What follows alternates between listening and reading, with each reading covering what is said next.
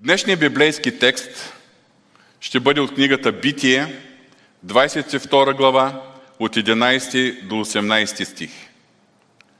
Днес ще си припомним една от най-драматичните истории, които са записани в Божието Слово. Историята на един съкрушен, но покорен на Бога баща, чиято вяра била по-голяма от болката, поради жертвата, която Господ очаквал от него. Историята на едно от най-тежките изпитания, описани в Стария Завет.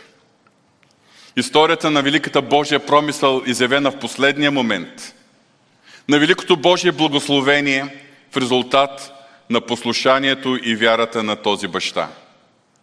Вярвам, че всички вече разбирате за кого ще говорим. И нашият библейски прочет от книгата Битие 22 глава ни отвежда към този момент на това върховно изпитание.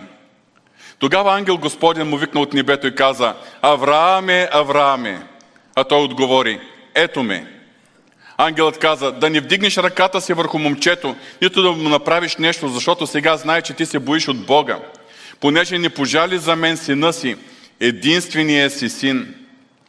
Тогава Авраам повдигна очи и видя, че зад него имаше овен, вплетен с рогата си в един храст. И Авраам отиде, взе овена и го принесе в изгарени вместо сина си. И Авраам нарече това място Яхова Ире. И така се казва и до днес. На хълма Господ ще промисли.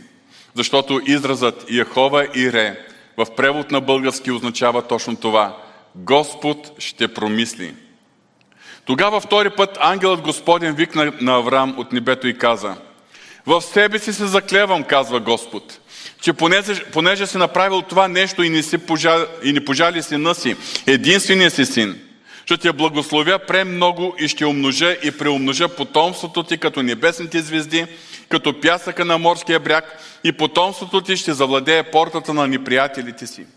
В твоето потомство ще се благославя всички народи на земята, защото си послушал гласа ми. Нека да се молим за Божието помазание. Татко Святи, ние отваряме сърцата си за думите на Твоето Слово. Ние те молим за Твоето помазание, святи души. Ние те молим за Твоето действие. Защото Ти си единственият, който може да направиш тези думи живи в сърцата ни. Да ни доведеш до истинска духовно израстване, назидание, изграждане. Господи, работи в моето сърце и чрез моите устни. Работи в сърцата на всички мои брати и сестри. Това ти молим в достойното име на Исус Христос. Амин. Темата днес е от Харан до Мория. Днес ще си припомним най-важните моменти от живота на Авраам. Авраам в превод на български означава издигнат баща или висок отец, който по-късно е бил наречен от Бога на Авраам, което в превод означава баща на множество. Ние ще проследим накратко неговото пътуване, неговия житейски път от Харан – мястото, където Господ го е призовал, до хълма Морие, мястото на най-голямото изпитание в неговия живот. Ще проследим накратко пътя и развитието на неговата вяра, от нивото на вярата, която той е имал в Харан, място, където Господ го е призовал, до нивото на вярата, която той е имал там, на хълма Мория. Божието Слово ни запознава с Авраам още в края на Бития 11 глава. Първоначално Авраам напуснал Урхалдейски заедно с баща си Тара, племенника си Лот, с цялата си фамилия, с всичките си, е, е, цялото си домочадие, всички слуги, слугини, стада и всичко, което те са имали. И заедно са се заселили в Харан. Но Бития 11 глава 30 стих ни информира за един проблем, който Авраам е имал – и това е, че Сара е била бездетна. Авраам не е могъл да има наследник. А за това време, особено за знатните хора, хората от знатни семейства и родове, това е било наистина голям проблем. След смъртта на Тара, Господ призовал лично Авраам. Чета от Битие 12 глава, от 1 до 3 стих. Тогава Господ каза на Авраам, излез от отечеството си, от рода си, от бащения си дом и иди в земята, която ще те покажа. Ще се направя голям народ, ще те благословя и ще прославя името ти и ще бъдеш за благословение. Ще благословя онези, които те благославят, а ще прокълня всеки, който те кълне. В тебе ще се благославят всички земни племена. И тук виждаме първата полука, която изличаме от днешните размишления. Божието призвание винаги надхвърля нашето човешко мислене, нашите човешки желания, нашите човешки възможности. И ние това виждаме в, на много места в, в свещеното писание, а и всеки един, който е изпитал Божия призив в живота си, може да засвидетелства точно това. Ето няколко библейски примера. Бог е призвал Моисей да изведе народа му от земята на робството, когато Моисей е притежавал само една овчарска като яга. Не когато е бил в фараоновия дворец. Тогава е можело да има влияние. Тогава може би е бил силен. Но когато той е нямал нищо, с което да може да повлияе и да накара израелтян да го последват. Имала една само, е, само една овчарска като яга. Тогава Господ го е призовал да изведе израелтяните от Египет. Бог е призовал оплашения Гидеон да освободи Израел от робство и то само с 300 войника. Исус Христос е възложил своето първоначал...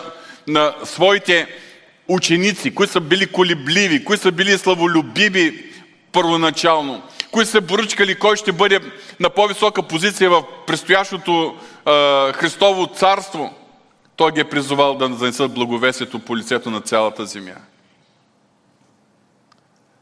Бог винаги призовава хората за неща, които надхвърлят неговите възможности. И така, Бог е призовал Авраам да постави началото на народ, който да бъде специален народ в очите и в плана на Бога. И Бог призовава за този народ човек, който е бездетен.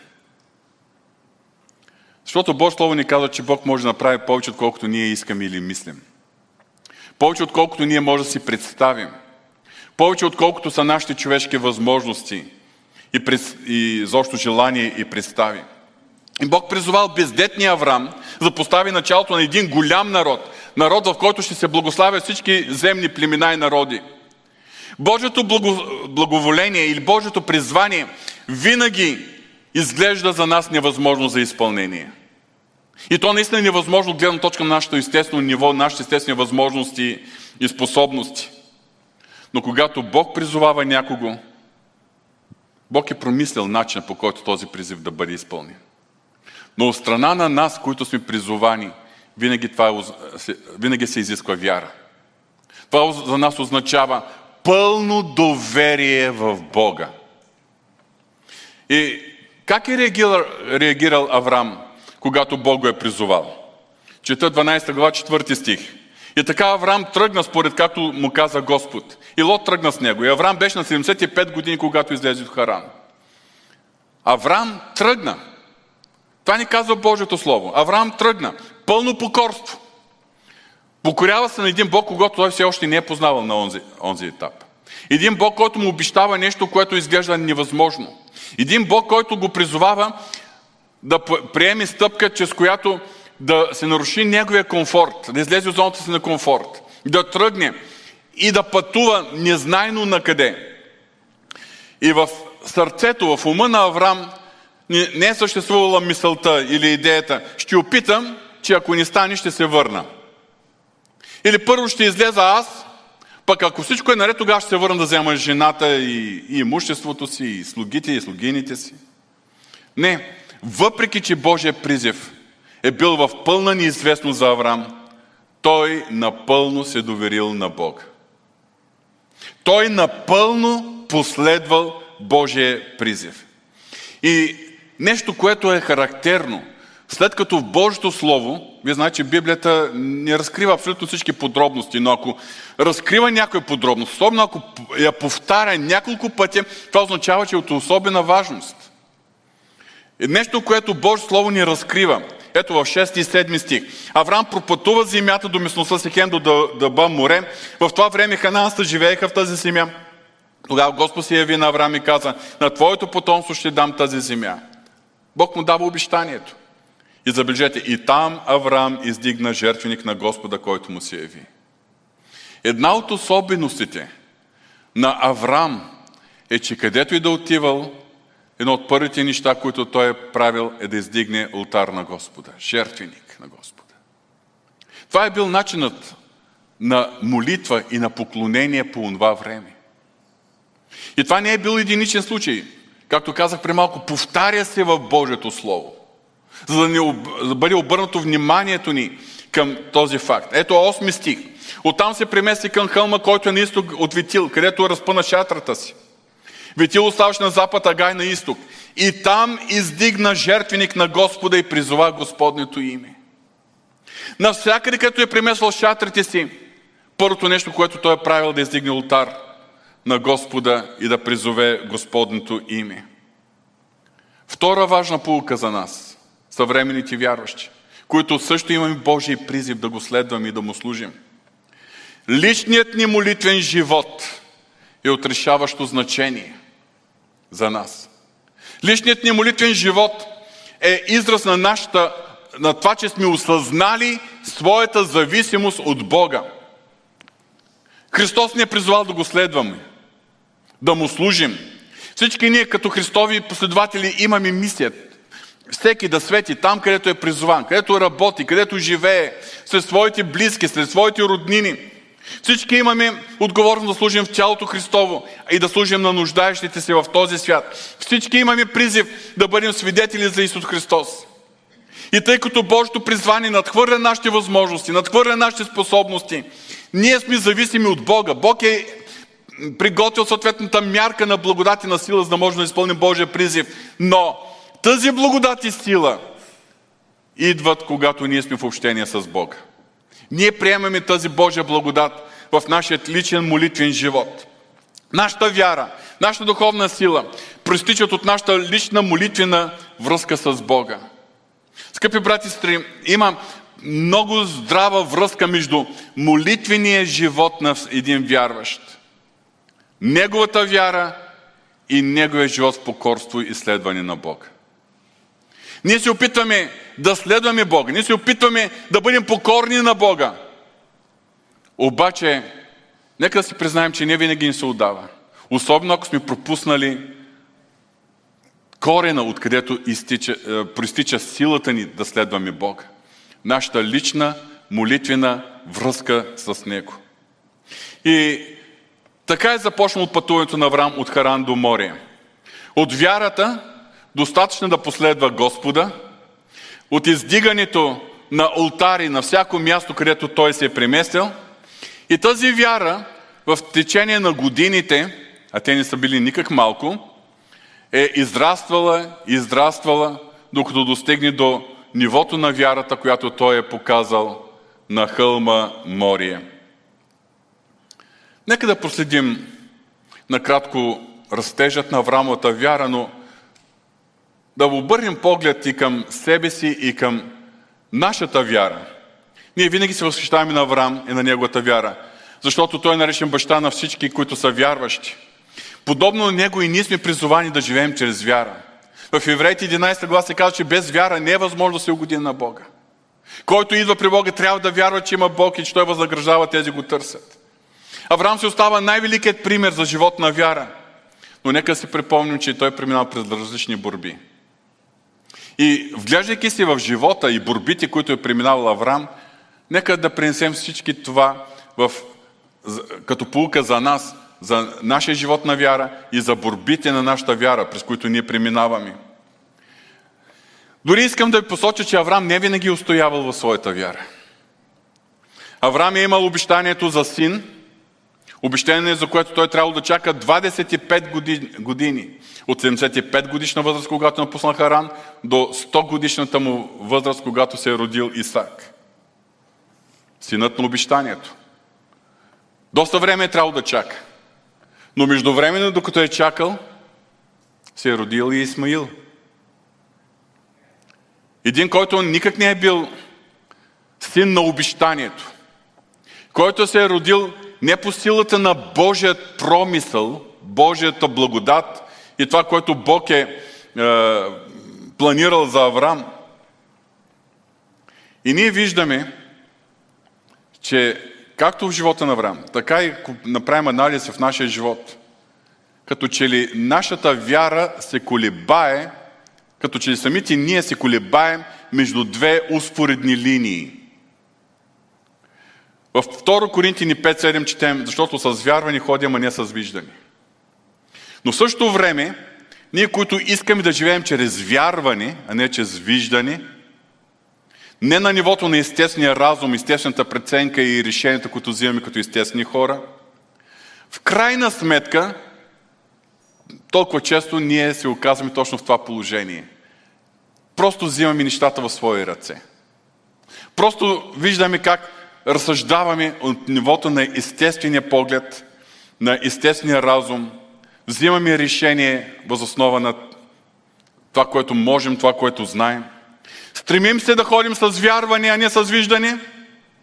Обаче това означава да чакаме пред Господа.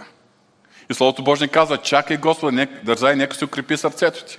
Ама докато чакаме Господа, много често ние не го дочакваме. И в този процес като Авраам започваме да се правим сметки. Ме трябва така да постъпим, трябва така да построим живота си, трябва да вземем такива решения. И докато чакаме Господа, в живота ни е възможно да се раждат Исмаиловци. Да постъпим по-човешки. На нивото на естествените си възможности и разбиране. И по този начин да се лишаваме от Божието благословение. И така и ние, подобно на Авраам, сме в една непрестанна борба между вярата и разума, между духовното и плътското, между това, което виждаме с духовните очи, чрез духовното прозрение от Господа и това, което виждаме с естествените си очи и преценяваме с естествения разум. Във 2 Коринтини 4.18 апостол Павел казва, че ние не гледаме на, на видимите, а на невидимите неща. Защото видимите са времени, а невидимите вечни. И така нашия живот се колебае между тези две линии. Линията на вярата, на духовния поглед, когато гледаме на невидимите неща, на духовните реалности, когато имаме духовното прозрение, когато живеем чрез вяра, когато сме готови и имаме силата да се покоряваме на Бога и да го следваме, но в даден момент, изведнъж като ще се преместваме на линията на естествения разум, естествения поглед, когато ние гледаме на видимите неща, виждаме материалните неща и ние вземем решение възоснова на това, което ние считаме за правилно. Вземем решение според нашата собствена преценка и накрая казваме, еми Господи, благослови нашето решение. Точно такова колебание между двете линии виждаме в живота на Авраам. И скъпи брати и сестри, това го казвам, за да бъдем насърчени – защото това колебание е израз на нашата човешка слабост. И Бог много добре знае, че ние сме хора. И Бог работи в нас, за да ни помогне да не се колебаем между двете линии, а все повече и повече да израстваме в вяра. Тези колебания, които виждаме в живота на Авраам, са част от растежа на вярата. Ето, нека да погледнем какво се е случило по-нататък. Скоро след като се е покорил на Бога и напуснал Харан, последвало първото изпитание за Авраам. Суша и глад. И това го четем още в същата 12 глава от Битие, между 10 и 20 стих. Тогава вместо да се довери на Бога, Авраам взел нещата в свои ръце, поел инициативата. Той решил, не Бог го е водил, той решил и завел семейството си в Египет, за да се подсигури с храна. Обаче ние знаем, че там в Египет се е случило нещо, при което едва той ни загубил семейството си. Той е трябвало да излъжи заради жена си Сара. Едва ни загубил семейството си.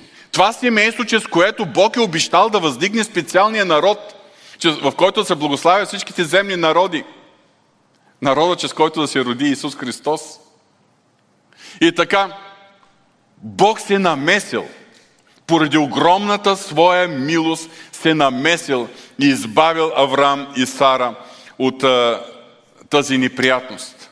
Но виждаме как Авраам, който е последвал Бога и тръгнал чрез вяра, как е преминал по линията на естествения разум, взел е решение, които не са били вдъхновени и водени от Бога. По-късно Божие Слово ни разказва, непосредствено преди рождението на Исак, че отново е имало подобна история. Този път Авраам излъгал Авимелех относно Сара. И отново, единствено поради Божията милост, семейството му е било спасено. Обаче, забележете, е това е Бог. Когато Авраам се провалил, потеглик към Египет, после, години по-късно се провалил втори път при Авимелех, Бог не е казал, аман от теб. Не е казал, не си ли научил урока, че трябва само мен да слушаш. Ние, хората, десем по този начин. Обаче, Бог не се е отказал от Авраам. И Бог продължил да работи върху неговата вяра. Как е работил Бог а, върху неговата а, вяра? Най-напред, след като напуснал Египет, било избавено семейството на Авраам и Сара от този проблем в Египет, последвало следващото изпитание. Тогава Лот го напуснал. Лот го напуснал и поел своя път към е, Содом.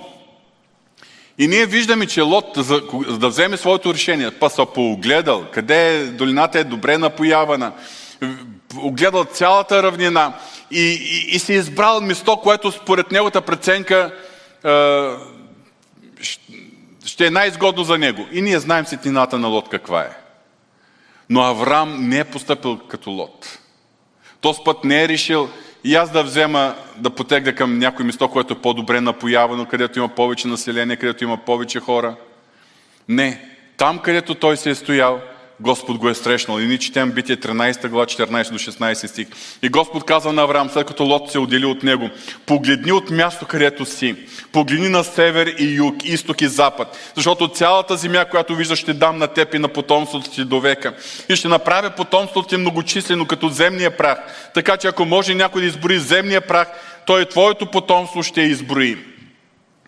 Вместо Бог да го смъмри, Бог му дава втори шанс и му подновява обещанието си и му дава е, това обещание, че неговото потомство ще бъде многочислено като земния прах. После 15 глава виждаме Бог отново да се явява на Авраам, отново да му говори. След тези събития Господното Слово дойде на Авраам във видение и каза, не бой се, Авраам, аз съм твой щит, наградата ти е много голяма. Тогава Авраам сподил мъката си, Господи, бе, хубаво, че си с мене, ама аз нямам дете. Друг човек, който не е от моето семейство, ще ми наследи. Тогава Бог отново потвърдил обещанието си. Пети стих. Погледни сега към небето и изброй звездите, ако, ако можеш да ги избориш. И му каза, толкова ще бъде потомството ти. В 13 глава, колкото земния прах. В, 17, в 15 глава, колкото са звездите на небето. И забележете в Битие 15.6. И Авраам повярва в Господа и той му го вмени за правда. Авраам е споделил пред Господа болката си. Господи, толкова години, даваш ми обещания, а нищо не става. И Бог, когато потвърждава обещанието си, Авраам повярва в Господа и той му го вмени за правда. И в Битие 15 глава е ключова за разбирането на Стария Завет, изобщо на цялото библейско послание. Защото в тази глава ни е описана историята как Бог по своя инициатива сключва завет с Авраам. Завет, който включва неговото потомство и земята, която Бог му е определил. И тук идва третата полука. Растежът на вярата изисква време. Растежът на вярата изисква време. Защо Бог се е бавил в изпълнение на своето обещание за син? Разбира се, ние не знаем всички обстоятелства. Има неща, които са скрити в сърцето на Бога. Но едно нещо сигурно знаем. В процеса на това бавене, Бог е работил за възрастяване на Аврамовата вяра. Защо Бог се бави понякога в нашия живот? Защо има сестри, които се молят за своите неспасени съпрузи или деца? Или са мъже, които се молят за своите семейства? А Бог се бави. Бъдете сигурни, Бог работи в вярата на всеки един. Когато Бог се е бавил, Той е работил върху вярата на Авраам. И начин, чрез който Той е работил във вярата, на първо място в личната връзка с Него. Авраам издига алтари на къде, всякъде, където отива. Но във всички критични моменти Бог му се явява и му говори. И потвърждава обещанието си. И го потвърждава по един такъв картинен начин. Погледни а, а, земния прах, толкова ще бъде твоето потомство. Погледни небесните звезди, толкова ще бъде твоето потомство. Фактически, вярата на първо място се изгражда в тези лични взаимоотношения с Бога. При което ние търсим Бога от наша страна, както Авраам е търсил да му се покланя и е строял ултарите, но и Бог винаги дава това духовно прозрение. Бог винаги дава това разбиране. Бог винаги потвърждава обещанията си, дава уверение в своя призив. Бог не мълчи, Бог говори на своите си. Когато го търсим, когато имаме уши настроени, насочени към Него и очакваме наистина прозрението от Него, очакваме наистина е, Божието откровение да изпълва сърцата ни. И точно в тези взаимоотношения между Бог и човек, вярата на човека расте. Но вярата расте също и в тези моменти на изпитание, на сблъсъци. Даже в моменти, когато ние се проваляме, защото провалът е част от растежа. Ние знаем, че едно детенце, когато прохожда, колко пъти пада? Първоначално на всяка втора крачка пада. Ма са, са радват вече, че е проходило. Защото падането на детето е част от неговата тренировка, за да може да ходи стабилно. И, скъпи брати и сестри, затова искам да ви насърча. Не се обесърчавайте от личните си провали до момента. Те са част от растежа. Но търсете Господа. Във всеки момент Бог дава нов шанс и Бог е, работи върху нашата вяра. Но ще има и нови предизвикателства. Ще има нови предизвикателства. В тези предизвикателства, в тези изпити, също расте и заякчава нашата вяра. И така растежът на вярата на Авраам се измерва, в, се измерва в това, доколко той е можел напълно да се довери на Бога, напълно да го следва, без да взема нещата в свои ръце, доколко той му е покорен. Аналогично и растежът на нашата вяра се измерва в същото. Доколко ние сме готови да следваме Бога и да сме му покорни. И отново ще посоча двете линии в живота на Авраам. Процеса на чакането, след като е, Бог изключил завет с него, потвърждавайки своето обещание в 15 глава, 13 глава също е потвърдил обещанието си, 15 глава е изключил завет. Стигаме до 16 глава на книгата Бити. Главата, в която четем историята за раждането на Исмаил. Е, подбуден от жена си Сара, Авраам отново взел нещата в свои ръце. Този път резултатът е бил много болезнен. Не само, че му се е родил син, но Авраам е трябвало да го изгони заедно с майката Агар. Това е било болка. Това е било нещо, което той е трябвало да го, да го преживее. Но винаги, когато вземаме нещата в свои ръце, резултати са горчиви. Резултатите са болезнени. Сега, явно, че Авраам се е научил добре урок. И не, този урок в случая е бил, е бил следния, че няма нужда да се опитваме да помагаме на Бога, когато Бог има да извърши нещо. Бог не очаква нашата помощ. Бог очаква нашата вяра и нашето покорство. И когато крайна сметка, вярата на Авраам заякнала, израснала била вече непоколебима, дошъл момента да се роди и Исак. Забележете, дори и кога се е родил Исмаил, Бог не е отхвърлил Аврам. Бог не е отхвърлил Аврам. А Бог отново му се е явил и отново започнал да го убеждава в своя призив.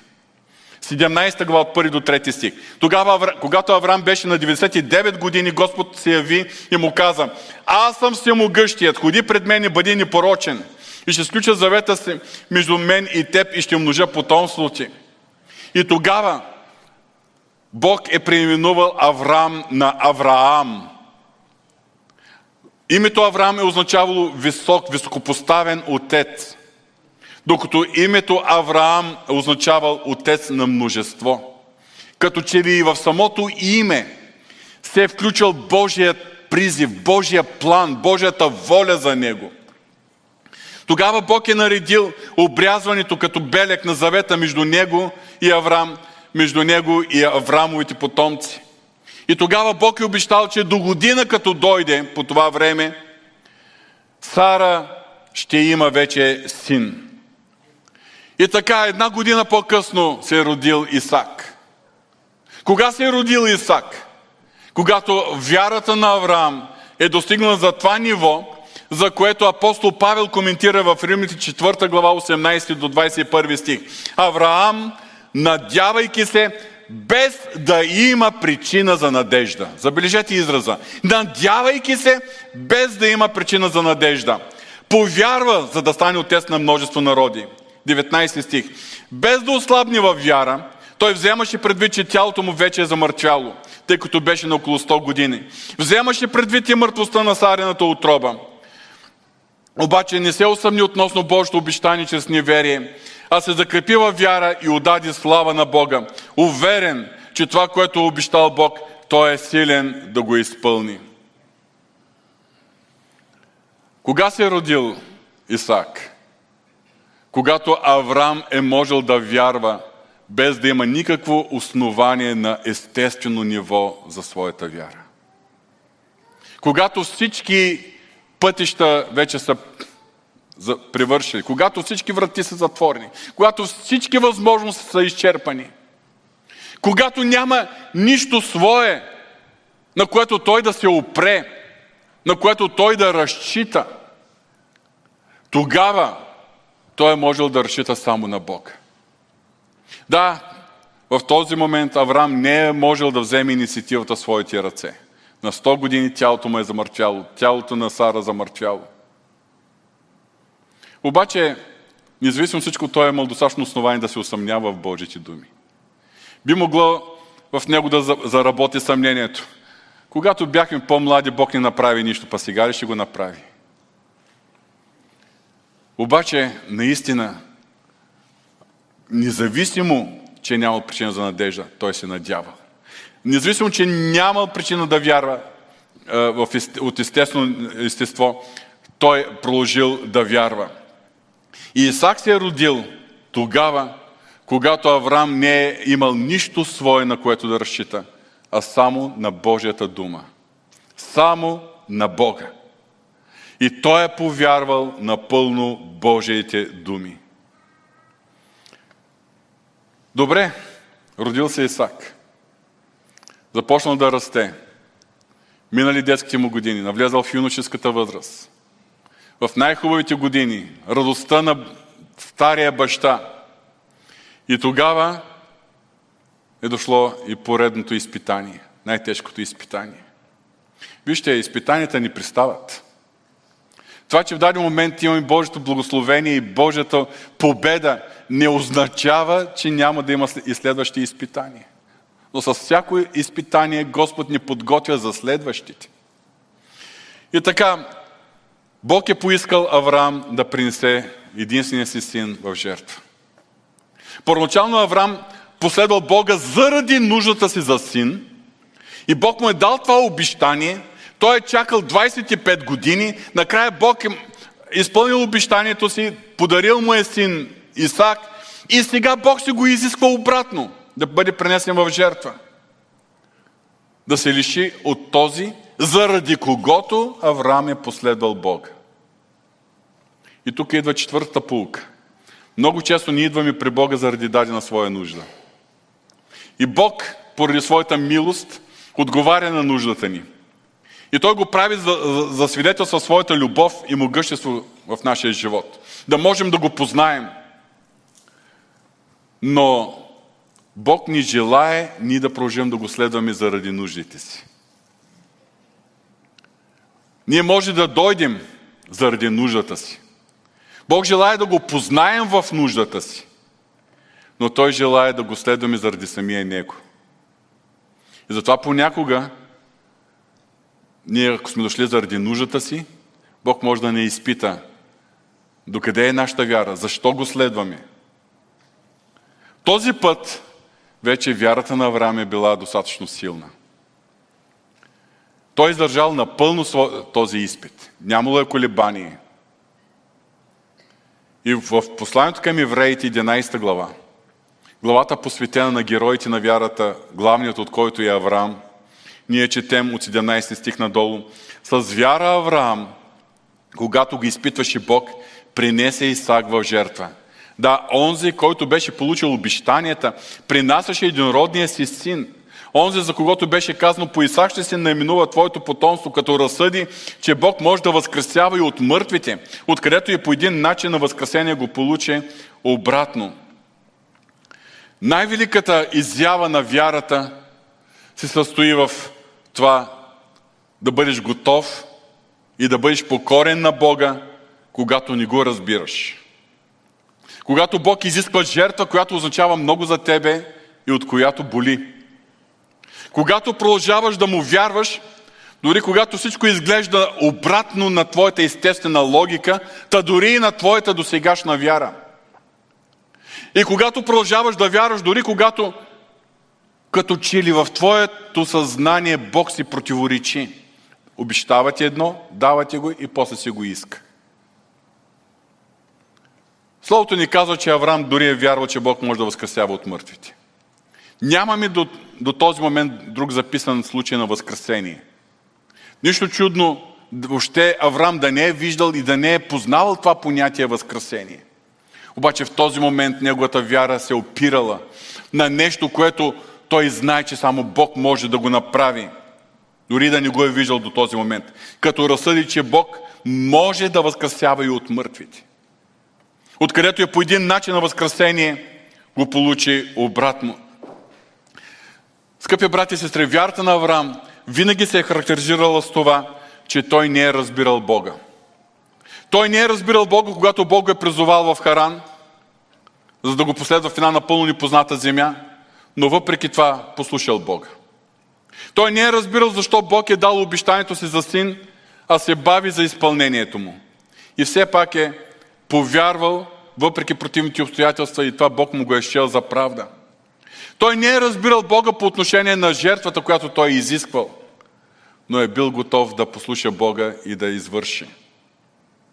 И след като издържал този най-тежък изпит, ние знаем историята, в критичния момент ангел от Господа се е намесил и е възпрял Авраам да нанесе фаталният удар върху сина си Исак. Тогава, когато Авраам издържал до край изпит, тогава е получил най-великото благословение и най-силното потвърждение на всички Божии обещания, които е получил до сега. Първоначално Господ, Господ го е призовал да излезе от земята си и му обещал син и народ, който ще бъде сдигнат от сина си, чрез сина му. Няколко пъти Бог е потвърждавал тези свои обещания. В даден момент е сключил и завет с Авраам. По-късно е дал като белег на завета обрязването, да му напомня винаги, че Бог се е обвързал с думите си. И Бог е променил името му, за да може всеки път, когато се споминава Неговото име, да се спомня за Божието обещание. Но в този момент Бог е извършил нещо, нещо друго. Четем от 16 до 18 стих. В себе си се заклевам, казва Господ. Няма по-велик от Него, в който Той да се закълне. И, и Той изрича тези думи. В себе си се заклевам, казва Господ, че понеже си направил това нещо и не пожали сина си, единствения си син, ще те благословя премного и ще умножа и преумножа потомството ти, като небесните звезди и като пясъка на морския бряг. И потомството ти ще завладее портата на неприятелите си. В твоето потомство ще се благославя всички народи на земята, защото си послушал гласа ми. В себе си се заклевам, казва Господ. И това обещание, клетва, дадена към Авраам, отнасяща се за неговия народ, който ще обитава в земята, чрез който ще дойде Спасителят на света, защото в него, в него ще се благославят всички земни племена. И потомството ти ще завладее порта на неприятелите ти. Този израз много ми напомня на едни думи на Исус Христос. Аз ще построя моята църква на тая канара и портите на Ада няма да я наделеят. Ние сме тези потомци на Авраам чрез вяра, които сме призовани да завладяваме портите на неприятеля. Нека си припомним основните полуки от тази сутрин. Първата полука. Божието призвание винаги надхвърля човешкото мислене. Винаги е над човешките желания и възможности. Божието призвание винаги изглежда невъзможно за нас на нивото на нашите човешки сили, способности, разум, мъдрост. Но когато Бог ни призовава за нещо, Той винаги е промислял съответната мярка на благодат, сила, водителство, ресурси, но от нас се изисква пълно доверие, пълна вяра да следваме нашия Господ. Втората полука – личният молитвен живот. Личният молитвен живот е израз на нашето осъзнаване на това, че сме зависими от Бога. Че ние се нуждаем от Него. И осъзнаваме, че нашата сила проистича точно от тази лична молитвена връзка с Господа – Божието призвание надхвърля нашите възможности. Ние не можем да го изпълним, ако не е Божията сила. Затова ние се нуждаем да черпим сила от Божието присъствие, което преживяваме в личния си молитвен живот. Нашата вяра и духовна сила се основават на Божите думи, но проистичат от личната ни молитвена връзка с Бога. Третата полука. Растежът на вярата изисква време. Растежът на вярата изисква време и когато Бог се бави, Той работи в нас. Той работи за изграждането на нашата вяра. Той ни говори, Той ни среща, Той изгражда вярата ни, но също така и допуска изпитания. Някои от тези изпитания ние се проваляме. Провалите са част от растежа. Бог ни ни отхвърля – Бог ни дава благодат да се изправим, да се преживеем болката, да се преживеем последствията, но в крайна сметка Бог продължава да работи. Растежът изисква време. И растежът на нашата вяра се измерва в това, доколко ние можем да се доверяваме на Бога, без да вземаме нещата в свои ръце. Без да поемаме ние инициативата за своя живот. Доколко ние ще сме му покорни и ще го следваме. Четвъртата полука – много често ние идваме при Бога заради дадена своя нужда. Бог отговаря на нуждата ни, защото е милостив, защото желая да го познаем, защото желая ние да имаме опитно с Него, да го опитаме. Обаче Бог очаква ние да го познаем чрез нуждата си, но да го следваме заради самия Него. И накрая да погледнем и към още нещо, което е изключително важно за вярата на Авраам – Нещо, което се отнася и за нас, съвременните вярващи. Какъв е бил основният фокус на Аврамовата вяра? Евреите 11 глава 9 и 10 стих. С вяра се засели в обещаната земя, като в чужда и живееше в шатри, както и Исаак и Яков, наследниците заедно с него на същото обещание. Защото очакваше града, който има вечни основи, на който архитект и строител е Бог. Ние разбираме, че сърцето на Авраам е имало очаква за нещо повече от това да има син. Да, Бог му е обещал син и затова Авраам го е последвал. Бог е обещал земята и затова е сключил завет. Но в крайна сметка Авраам не се е заселил в ханаанската земя. Той е бил, живел в шатри. Месил е шатрите си от едно място на друго. Той е е се чувствал и е живел като чужденец и пришелец на тази земя. Защото явно в фокуса на неговата вяра е имало нещо повече от това просто да има син. Той е очаквал града, който има вечни основи, на който архитект и строител е Бог. Това е правилният фокус на вярата на всеки човек. Ако нашия фокус е само да вярваме в Бога за земните неща, за земните наследства, тази вяра ще остане нетрайна. Когато авторът на посланието към евреите коментира вярата на Авраам и на патриарсите, това са първите негови потомци, 16 стих от Евреите 11 четем, но на дело желаят едно по-добро отечество, т.е. небесното. Затова Бог не се страмува от тях да се нарече техен Бог, защото им е приготвил град. Виждаме, че основният фокус на Аврамата вяра не са били нещата, които Бог обещал за земният му живот. Основният фокус е бил градът, който има вечни основи, чието архитект строител е Бог. Виждаме, че вярата на патриарсите, на най-близки негови потомци, не са били нещата, свързани с земните благословения, защото и те са очаквали това по-добро отечество, тъй като Бог им е приготвил град. Скъпи брати и сестри, ние сме тези, които следваме Господа, хората на вярата. С вярване ходим, а не с виждане. Но нашата вяра не би следвало да бъде закотвена върху нещата от този свят. Да, и за нещата, свързани с нашето материално съществуване, Бог се грижи. И ние му вярваме, ние му се доверяваме. Ние живеем в последно време, в усилно време.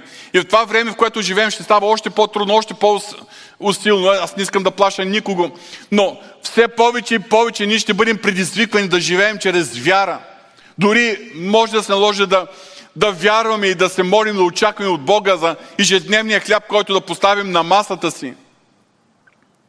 Живеем във време, непосредствено преди второто Христово идване. Времето е кратко. И не се струва ние да фокусираме своята вяра върху нещата, свързани с земния живот.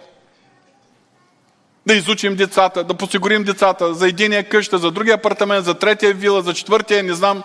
И, и, и, и това да бъде фокуса и стремежа за, вси, за всичко в нашия живот. Скъпи брати и сестри, фокуса на вярата на всеки Христов последовател е това, което е там горе. Затова апостол Павел ни предупреждава, мислете за горното, а не за земното. Това е фокусът на вярата ни. Този фокус ще ни държи близо до Господа. Този фокус ще ни помага ние да го търсим във всеки един момент, дори когато имаме нужди свързани с материалният ни живот. Било от, за изцеление, било за снабдяване, било за други, разрешаване на други проблеми. Но тези нужди са периферни за нас. Основната ни нужда е ние да се стремим към това, което е горе. И да трупаме богатства там, където молец и ръжда не могат да, да ги похабят. Да имаме неща, които да бъдат като плод за прослава на Господа и в живота си да вършим неща, които имат вечна стойност.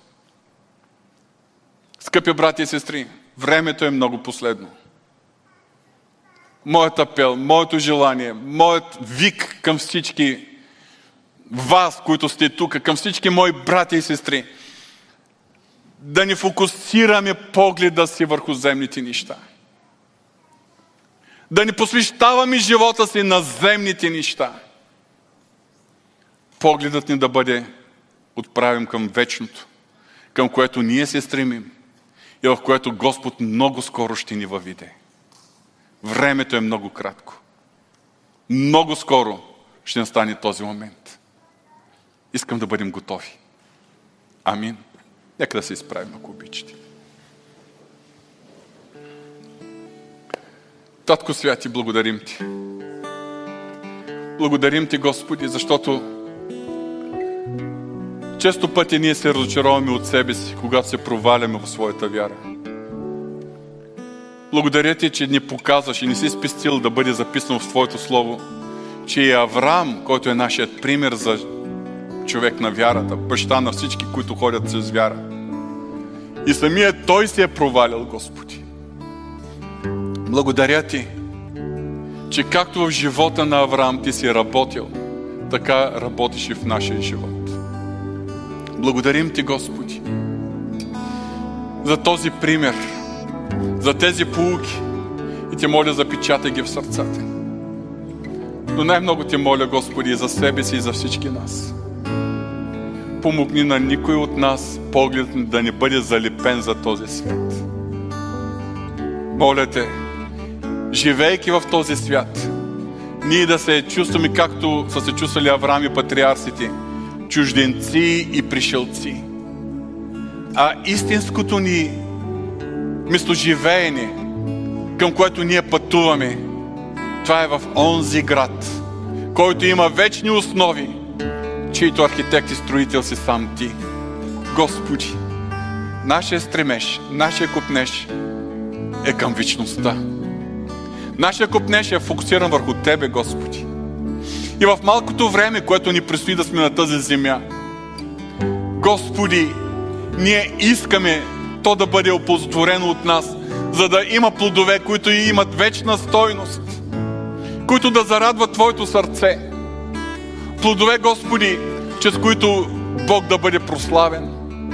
Татко Святи, благодарим Ти. Благодарим Ти. Приеми нашата почет. Приеми нашия поклон. И те моля, Господи, продължавай да работиш върху нашата вяра. И особено върху това, което е в основата на нашата вяра. Нашите ежедневни алтари, които да издигаме, за да прикарваме време с Тебе. Време в Твоето присъствие. Време да съзерцаваме Твоята слава. Господи, благодарим Ти. Благодарим Ти.